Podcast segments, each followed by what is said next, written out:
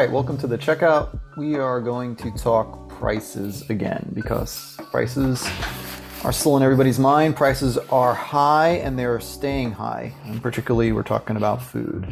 So, food prices are still up close to 13% uh, on average since last year. You know, pandemic, ongoing issues with supply chain, uh, war, the Russian invasion of Ukraine, climate change related issues, um, and then livestock catastrophes, in particular avian flu. Um, many food companies took advantage of these crises to raise prices uh, even further and reap huge profits. So they, they took an additional markup on top of the cost increase they got from their suppliers. Um, you know, the last couple years have been the most profitable uh, for big corporations since 1950. Uh, that includes a lot of food retailers, manufacturers, supply chain commodity companies, as well as freight, rail, uh, gas companies. You know, to the two biggest in the food industry, Walmart and Kroger, uh, they account for almost 40% of all grocery sales, have leveraged higher prices and profits to pay out billions in shareholder dividends and, and buybacks. And you've seen the same thing with uh, Nestle and PepsiCo, Coca Cola, Kellogg's. Mondelez, Kraft Heinz, all the big food companies um, have leveraged cost increases to pass through higher prices to consumers and reap additional margins. Uh, for the most part, they've seen declines in units, although uh, Mondelez, which makes Oreos, seems to be immune to that. Um, big big shout out to Eric Gardner uh, from More Perfect Union for pointing out Mondelez's uh, resilience to uh, demand elasticity. I just think it's because people can't eat enough Oreos. Anyway, um, one study showed that over half of all food price increases are the result of uh, profiteering by big grocery, meat, beverage, snack, and food companies. Um, so it's like 54%. Um, that was Economic Policy Institute. Um, meaning 46% of price increases are still from re- real world uh, events. Not to say that those aren't. Um, but you know, for this matter, let's talk about eggs because egg prices are out of control. I've written a little bit about eggs. I've done a couple podcasts about eggs. Uh, egg prices are still up over 10% compared to last year. I mean, with, I'm sorry, the previous month. So that's uh, November to December. Um, they're up nearly 60% over the past year. Um, they've essentially doubled um, in price. Um, the cheapest eggs now are still over four bucks, um, and that's up, you know, from a dollar seventy nine just over uh, a year ago. So the costs are even higher in California, where they're like seven bucks. And that's partly due to you know just higher food prices in general in California, but also their uh, mandated cage-free egg law. Uh, and cage-free eggs have a lower production density and an innately higher uh, market price because of that. Um, and you know, once again, avian flu. It's uh, you know highly volatile, easily spread. Um, thankfully, hasn't spread to people yet. It's sickened tens of millions of hens. Uh, farmers have culled something like 50 million birds, um, which has really depleted the egg supply. Um, and in particular, at a time when folks are eating less meat because meat prices, due to you know cost inflation, profiteering from you know the big four or five meat companies that control you know 80% of the meat market, people are eating you know less meat. Meat volumes are down, and they were hoping that they could eat more eggs. Well, now even egg prices are are, are very high. Um, you know, and these um, culls uh, are mostly happening at egg factory farms. Um, and so this is part of you know my idea is that actually factory farms drive up food prices not only because of their externalities, um, you know their pollution, um, you know waste materials, you know the smell, you know labor conditions, things that aren't actually included in the shelf price under the best of circumstances. But now, um, when you have a ten thousand or hundred thousand hens in one flock and one hen gets avian flu, they got to cull the whole flock. So just imagine that. When I say cull, I mean slaughter. They either suffocate them, they heat them to death, they bury them alive. Uh, it's it's really like nightmarish. It's it's actually insane and inhumane. Um, but they have to prevent the spread of you know highly transmissible uh, avian flu. Um, so if you want to learn more about um, the impact of big farms on disease, on pandemics, and why you know our, our country's food system, which is based in factory farming, you know the vast majority of our animal-based cal- cal- calories, eggs, uh, beef, pork, chicken, they come from factory farms. You should read uh, "Big Farms Make Big Flu" by Rob Wallace, who's an epidemiologist. Now they'll give you a better sense of it. He also wrote a uh, a, a follow up book called Dead Epidemiologists, which is about COVID 19. But big farms make big flu, understanding how factory farms, which are supposed to create cheap, abundant, affordable protein, you know, in times of crisis like this, are actually driving up the price of food because um, they're highly centralized, highly fragile, and when they collapse, uh, there's not a decentralized network of supply to fall back on, uh, let alone you know other analogs because people are eating less you know, plant-based proteins now as well. Um, so you know what's going on? You know, are these egg prices going to come down? You know, eh, their egg farms are recovering. They're, you know, it takes 18 weeks to grow out a hen to uh, the age where it could lay eggs. So um, they are coming back, uh, but there's a lot, still a lot less hens. Um, so it's going to be a while.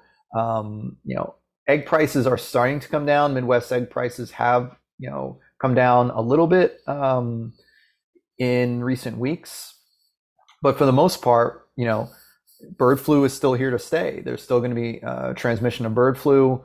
Uh, feed costs are still high. You know, we've talked a lot about you know the ABCD, the um, you know the grain giants, the commodity giants on this show. You know, have driven up food prices above and beyond the speculation from the Ukraine war. You know, with their own profit. Um, but the other thing is there's actually some price gouging. And big shout out to Farm Action, which um, called out um, Cal-Maine, which is the country's largest egg producer. They saw a 600% jump in profits um, in the last quarter. Um, so they, they, control less than 20% of the egg supply, but that's still significant, and in some areas, even more significant. Um, and Farm Action says that Cal-Maine is engaged in apparent price gouging, price coordination, and other unfair or deceptive acts or practices. Um, and so you have to keep in mind what they're doing you know is kind of borderline legal illegal. There's no law outlawing price gouging although the FTC does have the power to prevent quote unfair or deceptive acts or practices. Um, you know FTC has actually seemed to be awaking from a you know decades long slumber in terms of looking at prices and protecting consumers from you know these types of practices. Um, and they've you know historically been you know kind of res- reticent, um, hesitant to employ the full extent of their authority. Um, but you know, in this case, it's like, how could you not? And why is it taking so long? Um, so these inventories are still down, um, and uh, while they are recovering slowly, egg prices are going to remain high. Um, so it's important though to know that like very few of us actually buy eggs directly from a farm. There's a whole supply chain involved um, in terms of how eggs get from the farm gate um, to um, you know your grocery store shelf um, and to your to your fridge. So there's different layers in the supply chain, pun intended, um, and each of these layers has a different cost associated with it. Um, and so the first one to think about is the retailer margin in and of itself. Like retailers are a business um, you know, how much they will make from the sale. Um, you know, before that is the wholesaler markup, um, and then before that is the brand, and then the farm. Um, so wholesalers are interesting. They're mostly invisible to the, you know the customer, you know, unless you see their trucks out on the on the road. You know, United Natural Foods, KeHE distributors, C&S, McLane, um, etc. Um, they're third parties, for profits. Um, you know, there's four wholesalers that service the vast majority of grocery stores, although there's hundreds of smaller independent wholesalers and even a few cooperative wholesalers as well. Um, so wholesale is still very consolidated. Uh, gives wholesalers a lot of power. Wholesale markups is interesting in that there's a lot of uh, kind of shady business without how, with how wholesalers sometimes do markups, particularly the bigger wholesalers. Um, you know, typically it's 10 to 15 percent above uh, the supplier cost to get something from the supplier to the uh, retailer. You know, may or may not include the the trucking to and from. Um, you know, there's a lot of gray area here. Um, wholesalers, since most of them are for profit, and some of them are you know publicly traded, they require marketing programs. They also have these um, business practices that are really difficult for suppliers to deal with, called deductions and billbacks, where uh, they will deduct um, money from paid invoices back to the suppliers based on shrink, um, based on you know whether or not they had to handle the product multiple times, uh, damage, loss, um, you know, various marketing programs or or how the invoices were billed out, whether it's a a chargeback or off invoice on a sale promotion, uh, is a different formulator for calculating formulate formula for calculating how uh, you know the price of that invoice is calculated. Um, so wholesale is kind of complex, um, but it, it, also works in the favor of these wholesalers because they are the quintessential middleman, uh, middle person, if you will, um, in the food industry. You know, and some some retailers are you know self distribute. They have their own internal warehouses, which have similar practices. Um, although it's you know even less. Uh, the, the, the, you know, if it's an internal warehouse, it's you know it's even less transparent because you're still dealing with the retailer at two levels now. Um, and so wholesale is is a big part of this, and they they take a cut of of, of the money as well. Uh, the packing operation. So, you know, all eggs still got to get packed. Some of them get packed on farm, you know, by the farm farmer, his you know family, hired labor, hired workers. Hopefully, they're getting paid a living wage. Probably unlikely. Hopefully, they're at least getting paid minimum wage. Um, you know, and the the larger the farm, you know, there's more labor, but the smaller the farm, um, the more expensive the labor per egg. Um, they're you know not not as efficient, particularly when you know cage-free eggs um, or free-range pastured eggs, where folks have to go around and gather them um, over or, or a greater area.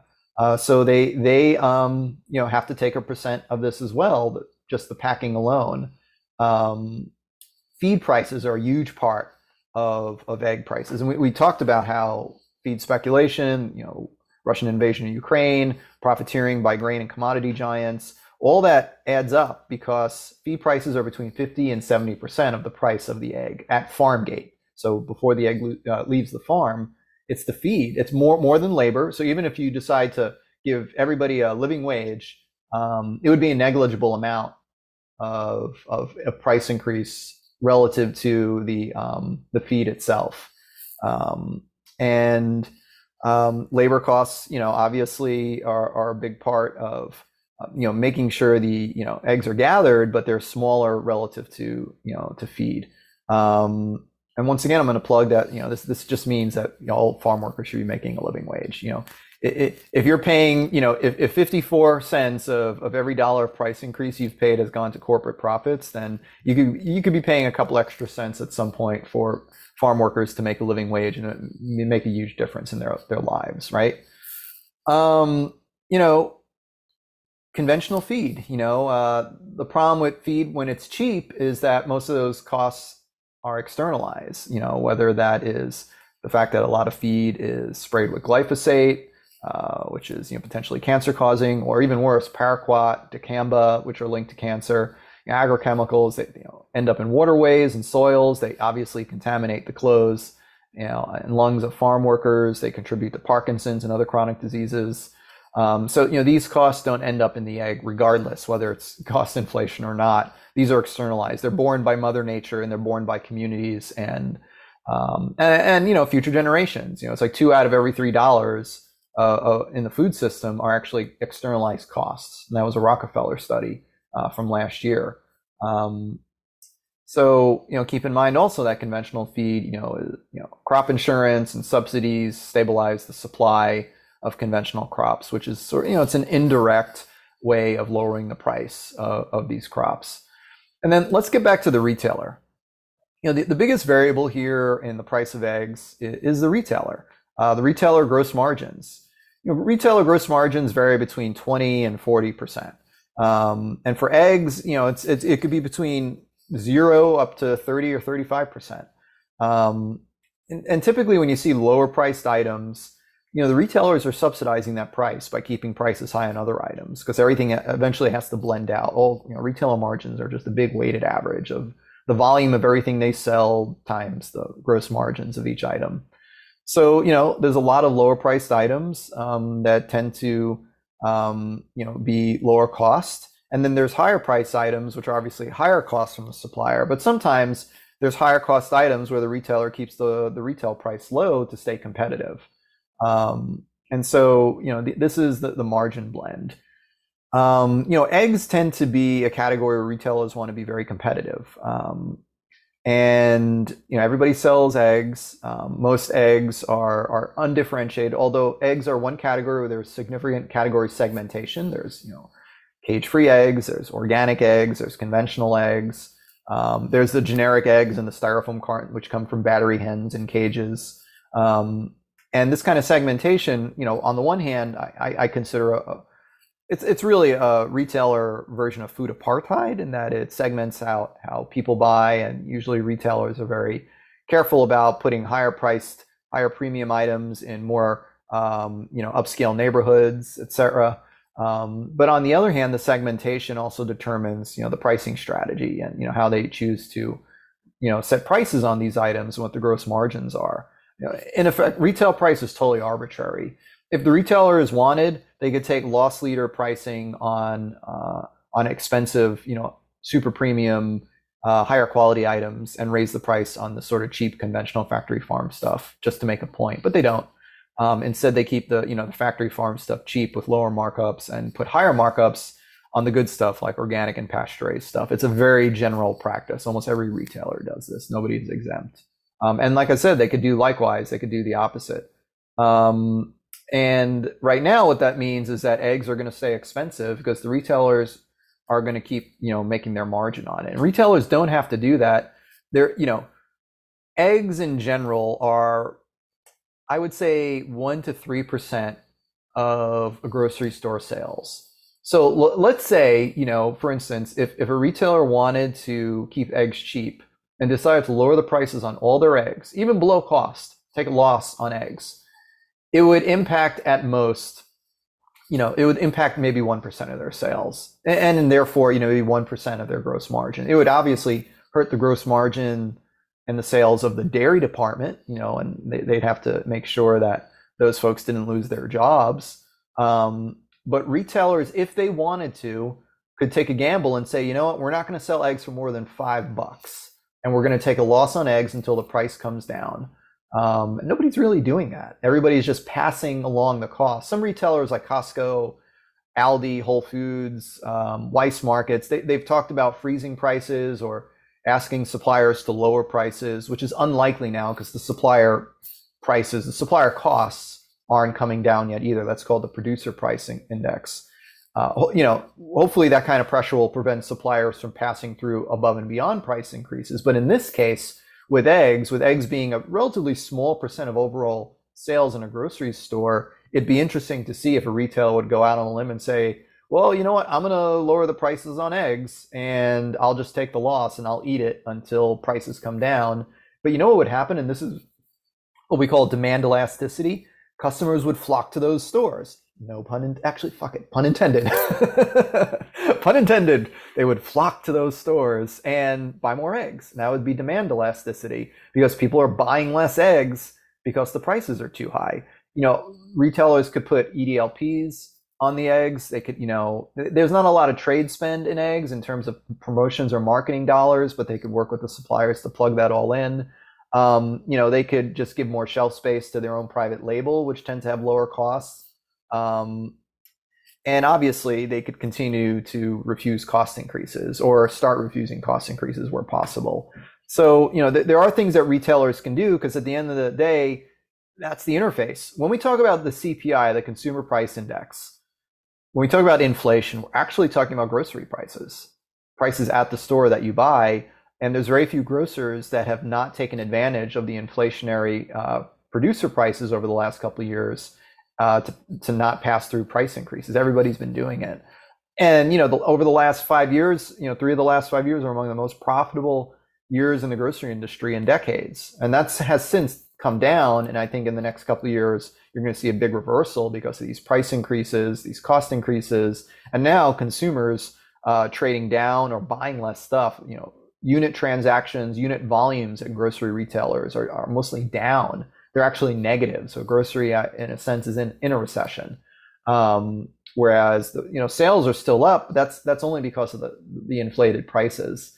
Um, and so when you when you see like sales volumes uh, up four or five points, that means the unit transactions are probably down four or five points because of just the difference in what the uh, inflation rate is uh, for those categories. Um, you know, and this is this is something that's going to continue to hurt um, folks who are food insecure, like SNAP recipients, especially since the emergency SNAP uh, COVID allotments are, are ending, um, and that is going to really decrease the SNAP uh, payments for 40 million Americans. Um, I, I, do feel that that is a passive aggressive way of forcing folks to work a second job, uh, or you know, if they haven't been working um, or working in a job they hate, to force them back into a job they hate.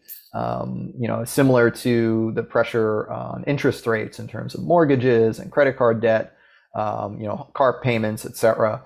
Um, there's a lot of ways that the economy is uh, punishing, you know, working people um, and likewise, SNAP, because a lot of folks who are on SNAP work for a living, um, you know, despite the myths about, you know, food stamps. Um, that's 40 million people, and SNAP in and of itself is 10 to 15% of the overall grocery industry volume. It's not insignificant. Um, so these are some things to consider um, and ju- just understand. Uh, egg prices may be slowly coming down. The avian flu is not going away. Egg, you know, hens, laying hens are starting to recover. In general, food prices are not coming down for a while. Let me explain. The rate of price increase is slowing. So you'll probably see again this month the CPI and PPI numbers will be lower than they were over the last couple of months. But doesn't mean prices are coming down. That means the rate of price increase is slowing, right? Um, and the other problem is that even if the prices at the producer level start coming down, whether or not manufacturers and retailers pass through price decreases to consumers is a big question because A, um, they'll lose sales unless consumers actually buy more units, buy more transactions. Um, and B, they won't be making as high a gross margin because they've been, you know, skimming additional margin on top usually what happens in deflationary periods when prices come down, uh, you don't see the the shelf tags uh, decrease at the same rate as the producer prices because everybody decides in the supply chain with manufacturers and retailers to strategically pass through the discounts, usually in the form of more frequent and deeper promotions or different pack sizes. You, you know, once deflation hits, you know, in 18 months, hopefully, um, I say hopefully, you know you'll start seeing more value packs. You'll start seeing more items on sale. And that's what happened in like 2017 and 18 where there was a deflationary period um, but it's rare that you see prices pass through you, you know you may see some price decreases on store brand private label because the retailers control those supply chains um, but I, I, you'd be hard pressed to see a big price decrease in oreos um, or, or cheerios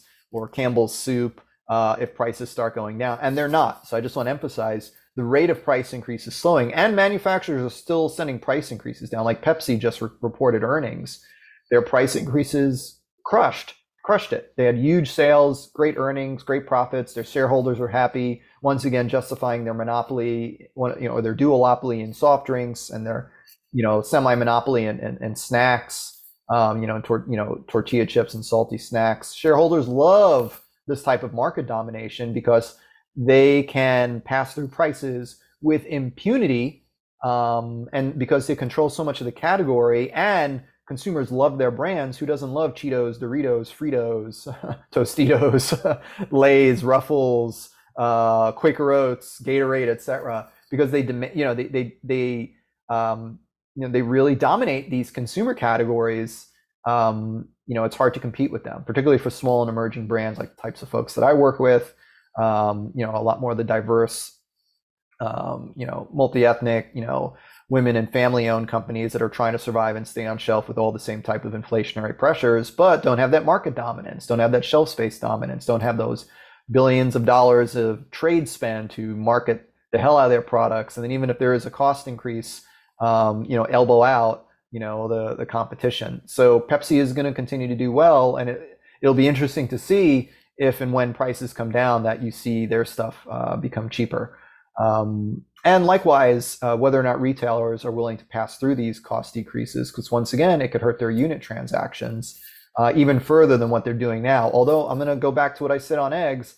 If there's a retailer out there that wants to get customers back in their store, they should take a loss leader on eggs for the next 60, 90, 120 days, sell eggs at a loss, amortize that loss throughout the rest of the store. You know, don't punish your dairy buyers, um, and see if you could actually get more people back in the stores and sell more product again. Anyway, thanks for listening. This is the checkout. Um, everybody be safe out there.